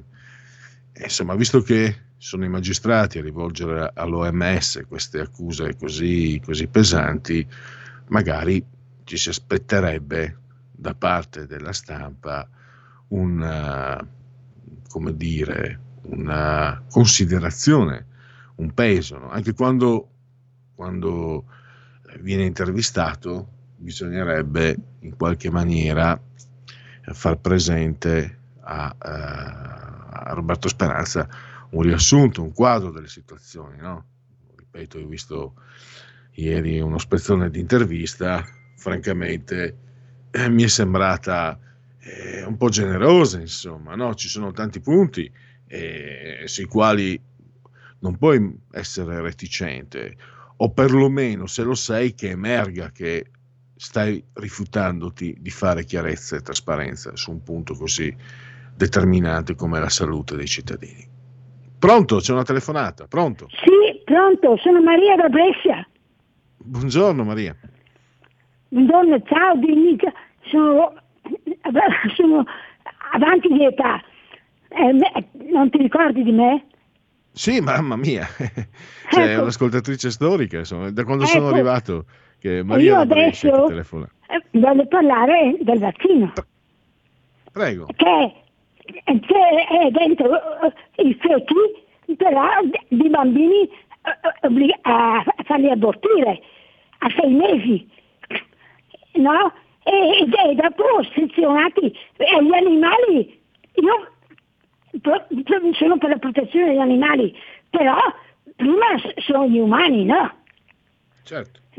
Non che, che gli animali dai bisogna, invece e, e, gli umani bisogna eh, fare tutto quello che, che, che, che tutte le, le, cose più orrende che ci siano, perché a fargli abortire, eh, abortire, togliere il bambino a sei mesi vivo e selezionare per fare i vaccini. Ecco, questo è, bisogna, eh, bisogna andare a cercare e parlarne, perché le, le, ho sentito padre Livio l'altra sera e basta. E dopo nessuno cerca di, di non parlarne, perché così fanno soldi e con queste orribili cose, orribili. Io il vaccino non lo farò mai, assolutamente, Certo. neanche se vengono qui col fucile. Grazie. Perché una cosa del genere Mm. io non la, non, non- non- non la condivido e non la sopporto. Va bene. Grazie Maria da Brescia. Al volo, eh, io ricordo una dozzina d'anni fa in Veneto, crescente comunità cinese, mi ricordo un'interrogazione di un esponente politico della Lega perché era stato registrato un alto numero di aborti. Qual era il collegamento? Eh, nella presso la comunità cinese, si può dire presso in questo caso, la, la nascita di una figlia femmina era considerato comunque deteriore, eh, era considerata una perdita e quindi il sospetto era, e una, un'interrogazione credo in consiglio regionale di un consiglio regionale leghista voleva fare eh, chiarezza, luce. Ne parlavamo anche in radio, poi eh, la cosa come tante altre va detto finisce lì. Speriamo che non sia tante altre anche nella rubrica tante altre finisce lì come tante altre Roberto Speranza perché questo cordone sanitario resiste, ma francamente io ho trovato anche imbarazzante, ho avuto modo di vedere uno spezzone delle interviste ieri, ho trovato imbarazzante sia quello che rispondeva, che ha detto Speranza e anche un pochino chi lo ha intervistato, mi dispiace perché è una giornalista che comunque, anche se, se ha idee opposte alle nostre, sicuramente come valore è indiscutibile, ma francamente ieri non è stata una delle giornate migliori per lei, secondo me, Lucia Annunziata. Ma quello non importa, importa invece, abbiamo Roberto Francesco Borgonovo, vice direttore della Verità, ed è con lui che parliamo, eh, aggiorniamo il capitolo sulla su queste vicende. Benvenuto Francesco, che oggi raddoppi ai nostri microfoni. Esatto, grazie per Luigi e ben trovato e ben trovati a tutti gli ascoltatori. Ecco, eh, io prima ancora di entrare nel merito, tu nell'articolo di ieri parlavi delle reticenze dell'OMS, io registravo eh, queste accuse di reticenza arrivano, se non sbaglio, dalla procura. Di solito quello che dicono le procure italiane tra i giornalisti italiani è come ho detto, è come la pipì dei bambini, no? è acqua benedetta. Invece sì, in questo caso se non ci fosse avete, siete voi della verità e poi diciamo giornali non schierati con, eh, con- insomma con la maggioranza eh, o col potere vi, sono, vi stanno seguendo alcuni devo dire stanno facendo anche loro un, eh, un buon lavoro però voi avete cominciato e continuate Eh, volevo chiederti questo però Francesco allora mi era sfuggito è un dettaglio che non vorrei ritornare su qualcosa di già sentito, però Ranieri Guerra, no? il condirettore dell'OMS, eh, nelle intercettazioni riportate, spiega a Hans Kluge, che è il eh, direttore di OMS Europa, che il report di Zambon crea problemi perché il governo, l'allora governo Conte bis, è sempre sotto attacco da parte della stampa. Ma io mi ricordo con te e con altri registravamo il contrario, il governo che agisce con il, con il favore delle tenebre nel silenzio della, della grande stampa, il governo che bypassa il Parlamento nel silenzio della grande stampa, il, silenzio che no- il governo che non fa chiarezza sui CTS nel silenzio della grande stampa. Quindi anche qui Ranieri Guerra, insomma, l'ha, fatta fuori dal vaso. Ma ne ha fatte tante, tante volte fuori dal vaso, cioè qui c'è stato il silenzio della grande stampa su tutte queste cose. E, e alla grandissima, eh, mentre non c'era silenzio, anzi la grande stampa Ranieri Guerra lo ha sempre coccolato, perché mentre Zambon non poteva parlare e mentre nessuno riprendeva le cose che dicevamo noi ancora mesi fa, se ti ricordi, nessuno li riprendeva, ehm, cosa succedeva? Succedeva che eh, invece Ranieri Guerra rilasciava interviste di pagine intere, faceva collegamenti televisivi, eh, altro che eh, quindi insomma la grande stampa ha preso posizione eh, alla grande. Sì, Su questo, Francesco, posizione- non, non per carità, è brutto magari fare complimenti agli ospiti, però a me, eh, sono sincero, che sono paresiarca, fa un po' specie no? vedere eh, rivelate come notizie di, di domani cose di cui tu, eh, sulla verità ovviamente, ma grazie anche alla vostra disponibilità, anche qui a RPL, eh, parli da, da mesi e mesi. Mi, mi- mi crea una sorta di straniamento. Aspetta un attimo, questa, questa cosa qua l'ho già sentita, cos'era, novembre? Com'è? Non, non è che sia successa il, il 20 di aprile, invece queste, queste notizie vengono un po' trattate, ma vabbè, è un'osservazione a latere, però fa capire, insomma, di solito quando c'è uno scoop come il vostro, gli altri giornali fino a 10-15 anni fa, perché adesso hanno gettato la maschera, no, io mi ricordo lo scandalo di Fini della, della casa di Monte Carlo, fu tenuto coperto per una settimana, poi non potendo più farne a meno hanno dovuto seguire, anche se poi per Saviano Fini era il Matteotti, eccetera, eccetera. Adesso invece ormai eh, si dice eh, fuori per fuori, prendendo un po' dal dialetto veneto, quindi voi non è il primo, perché anche il caso Palamara e, e tanti altri, i due più grossi che mi vengono in mente in questo momento, e chiedo scusa se me ne dimentico di altri, il caso Palamara, il caso Speranza, da mesi e mesi li avete portati a conoscenza della, dei, di noi cittadini e, e, purtroppo nel silenzio del, dell'informazione, quella che, che è in mano ai grandi padroni. Eh, sì, ma appunto ti, ti ricordo che ne parlavamo qui, appunto, sì, 10 novembre, eh, se non era novembre era dicembre, no? ricostruivamo, siamo stati qua, su RPL abbiamo intervistato Zambon, abbiamo fatto venire Lingard, abbiamo ricostruito io te passaggio per passaggio, tutte le cose, parlavamo del libro di Speranza, cioè tutto questo, no? come se fosse, ah, vedi i soliti sovranisti che rompono le balle, no? Eh, cioè, questa è la cosa che mi fa più arrabbiare, sono gli intellettuali italiani, sedicenti intellettuali, che in questi giorni fanno che cosa? L'appello a difesa di Speranza. È evidente che non hanno letto una carta, non sanno di cosa stiano parlando. Cioè qui noi, non è che io ce l'ho con Speranza perché Speranza mi ha rigato la macchina, eh, il problema non è questo, cioè, non è una cosa personale, forse si chiamasse Pinco Pallino e, e ti dirò di più, ti dirò di più, fosse stato eh, un ministro della Lega, un ministro di, Forza Italia, un ministro di Fratelli d'Italia, fatto la stessa cosa la stessa cosa, cioè questa è una cosa che al di là, tant'è che poi in questa storia del piano pandemico io ho tirato in mezzo eh, governi di, di, di, ogni colore, anche passati, però qui c'è un ministro che di fronte all'evidenza, anche quando potrebbe dire, perché Speranza potrebbe dire, mm, Ranieri Guerra, potrebbe venire a dire, Ranieri Guerra eh, ha agito per i fatti suoi, ha voluto per, per pararsi i fondelli ma io non lo proteggo, deve spiegare. Sul piano pandemico io sono arrivato tardi, prima di me non ho fatto niente, io mi sono trovato una roba che non ne sapevo niente, no? e, e ho dovuto fare i conti con quello che avevo. E poteva dire, cioè, tutte queste cose qui poteva dire.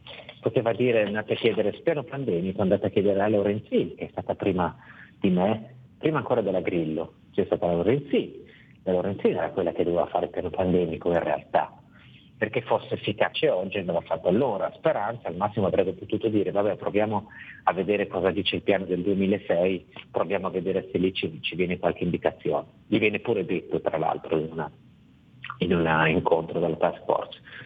Eh, ma eh, Speranza non fa questo. Speranza continua a tacere, Speranza continua a minimizzare, Speranza fa finta di niente, Speranza dice delle bugie, e allora è questo che fa arrabbiare, perché non ci può prendere in giro. Non ci può prendere in giro perché questa cosa riguarda le morti che si sono registrate in Lombardia e altrove. Se noi avessimo avuto un piano pandemico aggiornato, dice signore molto esperto per Paolo Lunelli, ci saremmo risparmiati almeno 10.000 morti. Non solo, piano pandemico, come abbiamo detto tante volte, riguarda anche tutto ciò che sta a latere dell'epidemia, ovvero non è solo una questione sanitaria, il piano pandemico prevede anche degli interventi sulle attività economiche, prevede i danni collaterali dell'epidemia, appunto quelli per le chiusure, per le scuole, per tutto questo, non è solo una questione sanitaria. E allora capite che non averlo è una cosa gravissima, se tu non nascondi e quando ti mostrano l'evidenza che, che, che, che stai, non stai dicendo la verità e continui a insistere, vai in televisione e non rispondi e fai ritirare un libro, e fai, cioè, questo è che è insostenibile e intollerabile. Certo.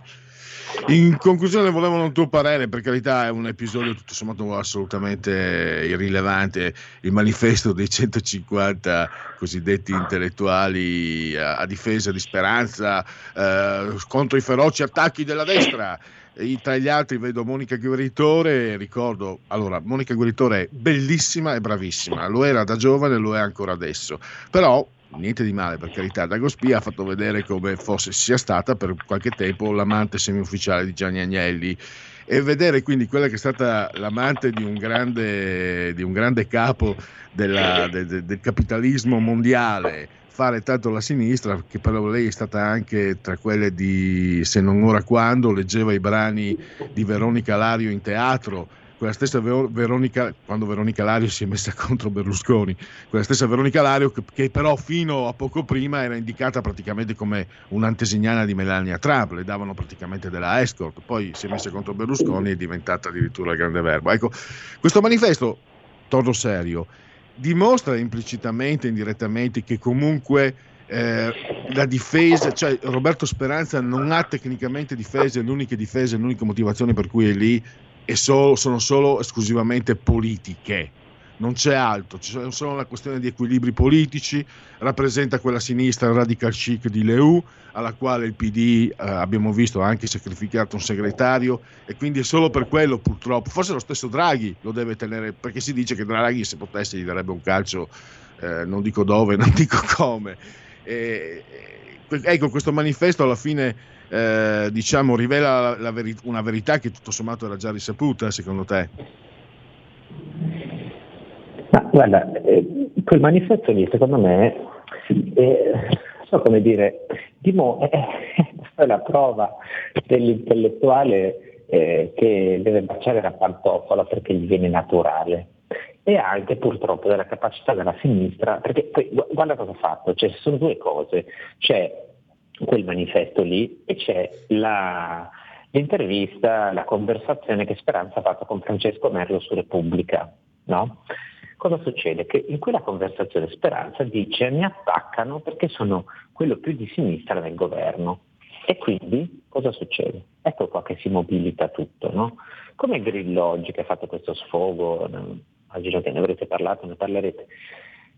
Arriva Grillo e dice perché no, mi attaccate, perché mi attaccate politicamente. E allora qual è il punto? Cioè, fino adesso no, ci è stato detto chiudiamo perché la scienza, se Speranza prende una decisione motivata dalla scienza, e se fa un errore perché le indicazioni della scienza, perché no, e poi quando tu gli metti nero su bianco, secondo la scienza, cioè facendogli vedere dati, numeri, cifre, mail, prove, lui cosa dice? Eh no, è una questione politica cioè, allora non torna, cioè, o è politica no? o, o, cioè, o, qui stiamo parlando di questione politica o no. E loro fanno questo, no, tirano in ballo la politica quando si sentono attaccati eh, è stata eh, mi attaccano perché sono quello più di sinistra. Allora così arriva tutto un blocco lorda, no? come sul DDL Zan.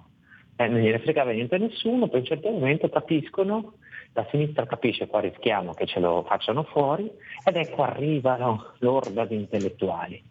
E questo è, è ridicolo, cioè è la, la, servitù volontaria, no? Vi prego fatemi firmare qualcosa perché io possa essere servo. E questa roba qua, che dall'altra parte, grazie a Dio, saranno anche meno intellettuali a destra, però non c'è la servitù, c'è molto meno, devo dire, veramente molto meno.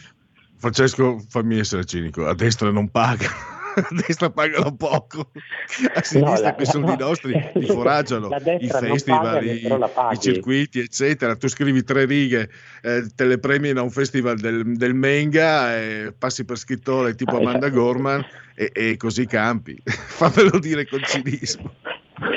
Ah, ma infatti, infatti la, la, la, non è che c'è la, la destra non paga, ma tu la paghi perché eh sì, eh, lì sono furbi. Eh, sì sei tu che paghi quando sei di destra che ti fanno un mazzo così. Francesco, eh, allora eh, chiudiamo per oggi. Io ti ringrazio davvero anche per questo doppio impegno del lunedì dopo i subalterni. E eh, noi ci risentiamo domani sempre alle 16.05. Grazie, grazie a tutti, a domani. Velocissimamente, genetriaci unplugged. eh, oggi è il vigesimo ottavo giorno di Germinale, mese del calendario repubblicano, mancano 256 alla fine per i gregoriani. Barra per tutti, è un lunedì, lunes 19 di aprile, anno domini 2021-2021. Riccardo Bacchelli, scrittore, eh, suo- ha dato il nome alla legge appunto omonima ehm, per la cultura, no? per eh, sostenere intellettuali, artisti in difficoltà. Il pugile, anche campione del mondo e campione europeo, triestino, Duilio Loi, Dirk Sargent, attore, vita da strega ai telefilm, Fernando Botero, le sue rotondità, lo scrittore colombiano, ormai di italiano di adozione, lo charme, la classe di una figlia d'arte come Paloma Picasso, Scravizza e poi da Edoardo ad Arbore, Marisa Laurito, e per lui è pronto un posto all'inferno insieme a Mike Bongiorno, Claudio Cecchetto per il male che ha fatto al popolo, la leggiadria scaligera di Sara Simeoni, eh, parliamo di calcio dal Nottingham Forest alla Sampdoria, Trevor Francis, eh, dietro Linde Gruber, proprio lei, tanta tanta plastica, per- e tra l'altro fa è stata parlament- europarlamentare di sinistra col PD e, e passa anche per essere una giornalista super partes. Vabbè, contenti loro. Eccola qua, Nicoletta Braschi, signora Benigni, brava in Nuovo Sodo, devo dire, eh, nel film Nuovo Sodo. Poi il basket triestino di Alberto Tonut, in realtà poi ha giocato Cantù. Giovanni Alberto Agnelli, il figlio di Umberto Agnelli, eh, scomparso in giovane età per, per una malattia, ve lo ricordate? Era un po', diciamo, sembrava l'erede, colui in grado di portare avanti nel migliore dei modi le vicende dell'azienda Fiat. Infine Rivaldo, il calciatore pallone d'oro, Barcellona, Milan, campione del mondo col Brasile. Quindi chiudiamo col calcio, riprendiamo tra pochi minuti, sentiremo anche Mario Nanni per riprendere la- diciamo, lo sguardo politico su Roberto Speranza. A tra poco. Porta con te ovunque RPL la tua radio. Scarica l'applicazione per smartphone o tablet dal tuo store o dal sito radiorpl.it. Cosa aspetti?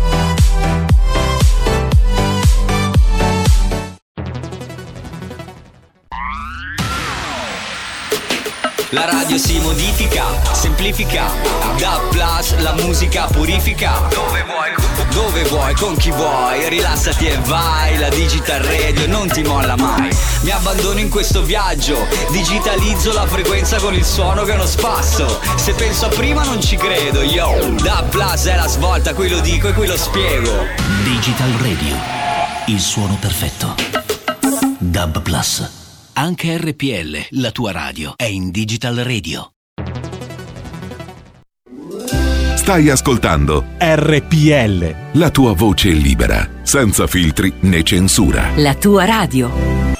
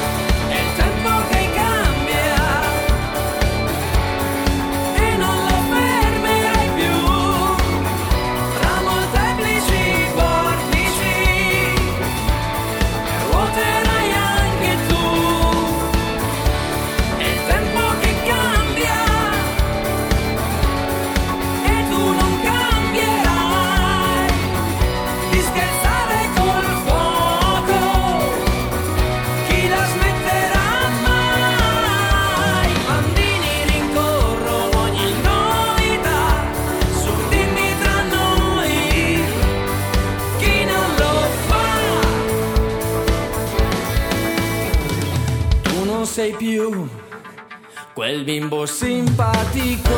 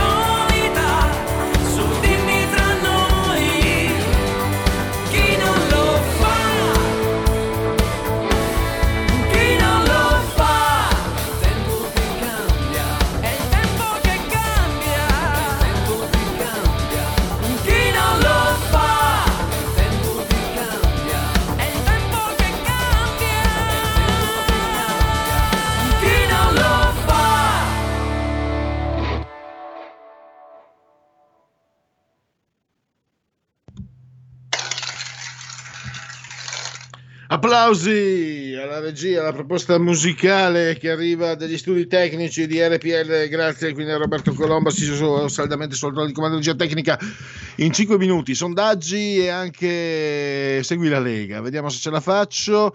Termometro politico, intenzioni di voto. Lega 23,3, PD 19,4, Fratelli d'Italia 18,8. 5 Stelle 15,7, Forza Italia 6, Azione Calenda 3,4, Italia Viva 3 tondo.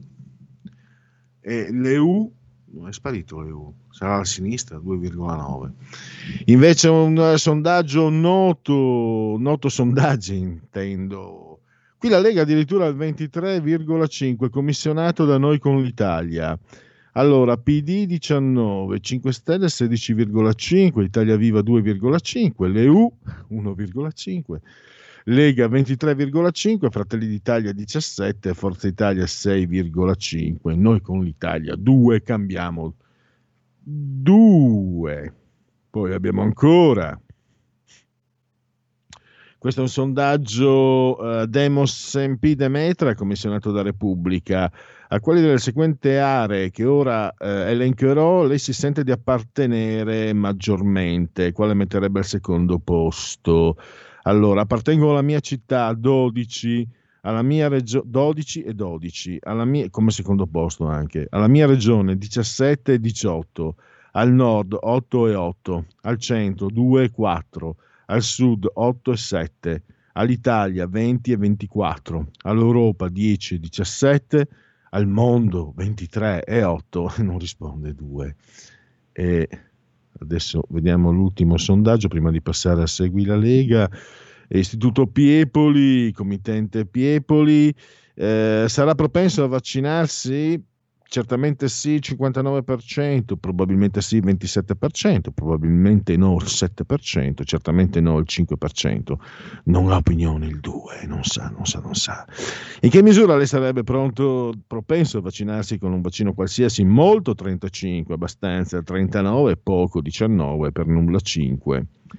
Vedete qua alla fine la mettono sempre lì, vaccino sì, vaccino no. E vaccino cosa invece? Informarsi, vabbè. Eh, niente da fare. D'altronde dividere le persone è facile, abbiamo natura binaria uno contro l'altro, i furboni, i parassiti che ci mangiano sopra, li troviamo a tutti i livelli. Pazienza, tanto non sono affari miei, potrebbe dirmi qualcuno. In che misura è soddisfatto di come il governo ha gestito il piano vaccinale? Molto 7, abbastanza 34, quindi 41, per nulla o poco il eh, 39-57%, non sa il 2. Come è soddisfatto delle regioni, la gestione delle regioni 37, molto abbastanza, eh, 61 poco per nulla. Quando, quanto condivide le restrizioni fino al 30 aprile? Eh, 56%, molto abbastanza, poco per nulla invece 42%. Fiducia nel Presidente del Consiglio Mario Draghi, molto 18, abbastanza 42, poco 25, per nulla 10. Secondo lei qual è il paese che sta gestendo meglio il piano vaccinale? Gran Bretagna 37, Israele 26, Italia 10, Stati Uniti 8, Germania 4, Cina 2, Russia 2, Grecia 1, Spagna, Cuba, India, Francia 1. Fiducia nei principali leader del paese, Giuseppe Conte 58, Roberto Speranza 48, Enri- 48, Enrico Letta 39, Paolo Gentiloni 33, Nicola Frattoiani 32, Giorgia Meloni 30, Matteo Salvini 27, Luigi Di Maio 27, Silvio Berlusconi 20, Matteo Renzi 12, Beppe Grillo 12. Mi sembra un pochino che l'abbiano chiesto a esponenti di sinistra. Allora, andiamo con Segui la Lega. Segui la Lega è una trasmissione realizzata in convenzione con La Lega per Salvini Premier. Legaonline scritto, eh, legaonline.it, scritto legaonline.it, non vi sbagliate, lì vi potete scrivere alla Lega e lì c'è anche il consiglio che arriva direttamente da Matteo Salvini di, come Domodossola, 4343 D43 è il codice della Lega che potete usare per il vostro 2 per 1000. L'elenco delle, chiamiamole, uscite leghiste, anche se naturalmente di questi tempi non possono che essere esclusivamente televisive, doppio Salvini, doppio Salvini oggi e domani. Oggi alle 21.30 questa sera, quindi su Rete 4 e l'emittente Quarta Repubblica la trasmissione domani nel cuore della notte, cioè alle 8.35 del mattino, Radio 24, 24 mattino è il titolo della trasmissione, Radio 24 l'emittente, sempre naturalmente lui, Matteo Salvini, e direi che per il momento per Segui la Lega può... Sta su come dicevano i miei antenati francesi. Segui la Lega è una trasmissione realizzata in convenzione con La Lega per Salvini Premier.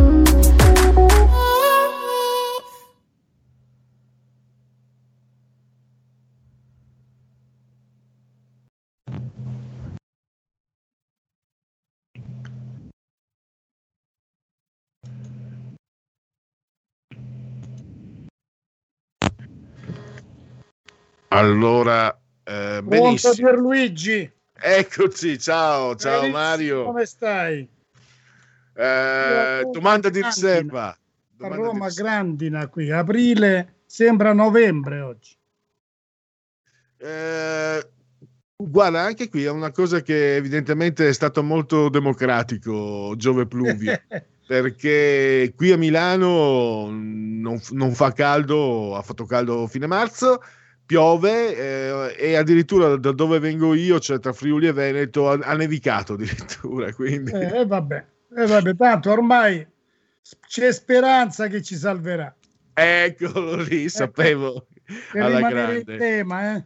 Eccolo qua, questo è un, è un- colpo del maestro perché ve lo ricordo Mario Nanni che è anche autore di Parlamento Sotterraneo, è un decano dei giornalisti parlamentari, è stato anche caporedattore dell'ANSA proprio per eh, i report parlamentari. E ho chiamato eh, Mario, tra l'altro mh, siamo in, eh, in Skype quindi non ve lo posso mostrare perché eh, c'è un articolo suo eh, molto interessante sul quadro eh, prima pagina news su internet.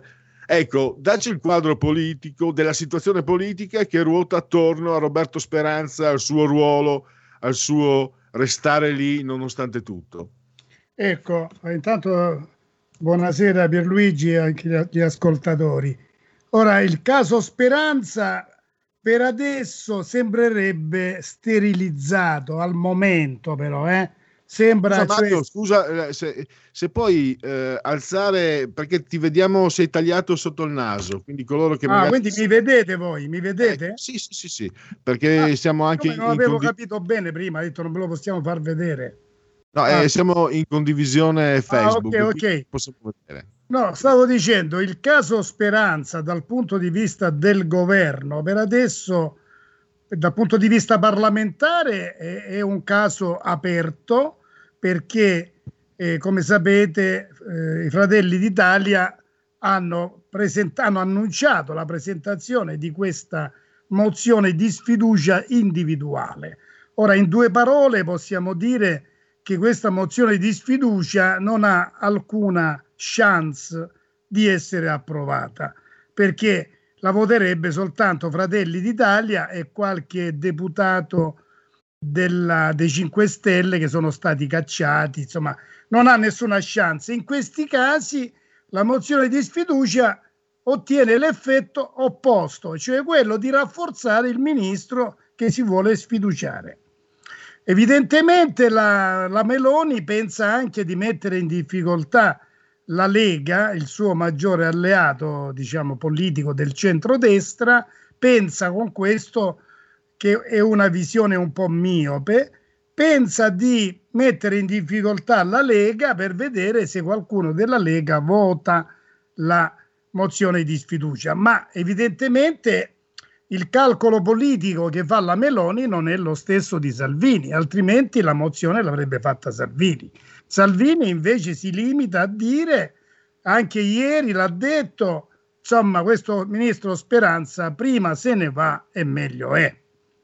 Dal punto di vista del governo invece Draghi sulla carta apparentemente sembra appoggiarlo. Qualcuno che ha letto il mio articolo infatti mi ha obiettato, ma come Draghi l'ha voluto accanto a sé il giorno della conferenza stampa quando ha annunciato le riaperture? E io gli ho risposto e vorrei vedere che magari si presentava in conferenza stampa il Presidente del Consiglio senza il Ministro della Salute, che era l'interlocutore principale. Cioè sarebbe stato clamoroso, avrebbe subito capito che Draghi lo ha scaricato. Draghi per adesso non lo può scaricare perché io l'ho fatto capire in questo articolo, Speranza gode di due salvagenti, diciamo, che lo salvano al momento. Il primo salvagente è il fatto di essere segretario di un partito della coalizione, sia pure piccolissimo, sia pure un partito del 3%, quello che uscì dalla scissione del PD. E quindi cacciare un ministro che è anche segretario di partito crea dei problemi politici in quanto c'è stato subito Letta, Enrico Letta, che è venuto in soccorso dicendo in pratica speranza non si tocca. L'altro salvagente è ancora più autorevole e riguarda il Colle Supremo di Roma, il Quirinale, da dove, secondo alcuni, niente di ufficiale, eh, ma secondo alcune indiscrezioni di buona fonte, eh, quando si trattò di fare il governo, Draghi voleva sostituire Speranza. Però è stato fatto presente che siamo in guerra contro il virus, contro la pandemia, non si può cambiare, è meglio per la continuità, e insomma tutte queste cose qui. E quindi Speranza è rimasto, che poi secondo me, con tutto il rispetto, è un argomento che ha poco peso, che durante la guerra non si cambia il generale. Allora, con questo ragionamento, durante la prima guerra mondiale, dopo Caporetto, si doveva lasciare il generale Cadorna? Si sarebbe dovuto lasciare? Siccome dicono che siamo in guerra, no? Siamo in guerra contro il virus, questa è una guerra, e allora durante la guerra si può cambiare il generale, come quando si cambiò Cadorna e si chiamò Armando Diaz. Certo. Mario, cosa ne pensi del manifesto dei 150 come chiamano, È una artisti? cosa, con tutto il rispetto per i 150, io trovo una caduta anche di stile, Io ricordo tanti anni quando c'erano questi manifesti di intellettuali che poi si chiamano tutti intellettuali, ma poi molti di quelli farebbero bene a fare un altro mestiere. Ora, io mi ricordo manifesti così solenni erano per esempio per chiedere la liberazione di Sakharov, no? quando in Unione Sovietica non lo facevano venire in Italia o non lo facevano andare a ritirare il premio Nobel per la pace, cioè per grandi questioni, per grandi problemi che riguardavano la libertà. Questo da questo punto di vista è un, brutto, un brutto precedente. Questi 150 pseudo, alcuni pseudo intellettuali, che intervengono per difendere un ministro, cioè è una questione di propaganda politica. Ecco, io lo... Ecco, volevo chiederti questo. Eh, si poteva anche in qualche modo mh, accettare questo quadro. Eh, situazione tecnica, Roberto Speranza ha adottato le scelte dei CTS, non si poteva fare altrimenti, eccetera, eccetera. Questo manifesto di, di questi 150 che grosso modo provengono dal famoso radical chic, che ha potere perché i radical chic hanno cacciato Zingaretti. Correggimi Mario se sbaglio, ma No, sono no, no, stati no. il gruppo Repubblica, Eh, eccetera, che basta ha vedere fatto il litigio che ebbe con Concita De Gregorio. eh, no? esatto. Eh. Allora, questo però non, in qualche modo non impoverisce, eh, non sguarnisce il, diciamo, la, la, la, la- carega, la poltrona di, di, mm, Speranza, perché a questo punto la sua unica per- copertura è politica, cioè non non si può nemmeno usare magari come riferimento per quanto, eh, per quanto mh, diciamo fragile la questione tecnica. Questo No, cioè, sta lì poter- solo, so- hai come hai detto scritto tu, come d'altra parte hai scritto anche tu, tra l'altro. Hai detto bene, la sua unica copertura al momento è soltanto politica, perché poi io vorrei smontare anche un altro argomento che è stato usato, che, che è debolissimo. Eh, i, i- i sostenitori di Speranza dicono: Ma Speranza non è che fa di testa sua, Speranza non è solo nelle decisioni che ha preso, a parte il fatto che queste aperture, questa decisione sulle riaperture gli è stata imposta, gli è stata imposta e non l'ha decisa lui. Infatti, come tu sai meglio di me, c'è stato qualche eh, bravo giornalista come Verderami del Corriere della Sera, l'unico che ha scritto un retroscena della riunione della cabina di regia poche ore prima della conferenza stampa di Draghi, in cui, in cui Speranza continuava a resistere per- contro le riaperture. E lì Giorgetti, che tutti, che tutti stimano non solo a destra ma anche a sinistra, e lo stesso Presidente della Repubblica lo stima molto, Giorgetti si è rivolto a brutto muso a Speranza e gli ha detto, secondo quanto riferisce il Corriere della Sera, ma tu, noi rappresentiamo, noi rappresentiamo mondi economici, il, il nord produttivo, imprese che al nord sono in grande difficoltà e stanno anche fallendo e tu col 3% chi rappresenti? Tu chi rappresenti? Stavano arrivando, non dico alla rissa, ma quasi. Quando è intervenuto poi Draghi che ha trovato quella formula un po' diciamo di compromesso, riapriamo gradualmente, ma riapriamo. Che poi tra le altre critiche da muovere a Speranza dice ma no, non decide tutto da solo. Ma io dico, anche prima non decideva tutto da solo, ma decideva insieme al CTS, alla protezione civile, insieme all'ex commissario, però guarda caso l'ex commissario è stato cacciato, una parte del CTS è stata sostituita, il capo della protezione civile è stato sostituito, tutta la filiera antipandemia è stata sostituita, è rimasto solo Speranza, forse per il cognome, forse è rimasto Speranza, e qui torniamo al discorso che dicevi tu prima Pierluigi, che c'è, c'è questa, resiste questa copertura politica, che è rimasta solo quella. Purtroppo bisogna aggiungere, e finisco, purtroppo qual è il difetto di questa mozione di sfiducia della, della Meloni? Perché ove mai dovesse ottenere le firme che occorrono 63 firme, mentre Fratelli d'Italia non arriva a 63, ove mai dovesse raccogliere le firme e presentare questa mozione di sfiducia, cosa succederebbe? Che la Camera, anche quelli che vorrebbero cacciare Speranza, però sono nella maggioranza, tra cui anche lo stesso Salvini sarebbe costretto pure a votare la fiducia per non aprire una crisi di governo, e quindi Speranza riusci- uscirebbe da questa mozione bocciata, uscirebbe rafforzato e quindi diventerebbe quasi intoccabile. A meno che non funziona quell'escamotage di cui si parla, parlano tutti, che Draghi vorrebbe trovargli un posto come la Chiesa Cattolica, in questo è maestra, quando deve spostare un cardinale, lo promuove e lo caccia dal posto che ha. Promoveatur ut amoveatur, cioè io ti promuovo, però ti caccio. Come si faceva una volta no? in Sardegna, la terra delle 3P, promossi, puniti e prima nomina, quando uno doveva essere promosso, lo mandavano in Sardegna, che era una sede disagevole, non è come oggi che è paradiso turistico, ma prima era, un- era una, sentita come lontanissima, no? E allora dice ti promuovo, però ti mando in Sardegna. Adesso ci potrebbe essere all'OMS, questo grande carrozzone ormai diventato, c'è sempre un posto da poter trovare per speranza. Questo, Mario, siamo in chiusura.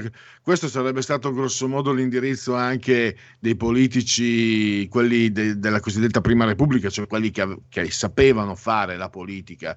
Eh, 40-50 anni fa, in una situazione del genere, questa era l'unica via di uscita rimasta, o magari non, non si sarebbero nemmeno trovati in una situazione come questa.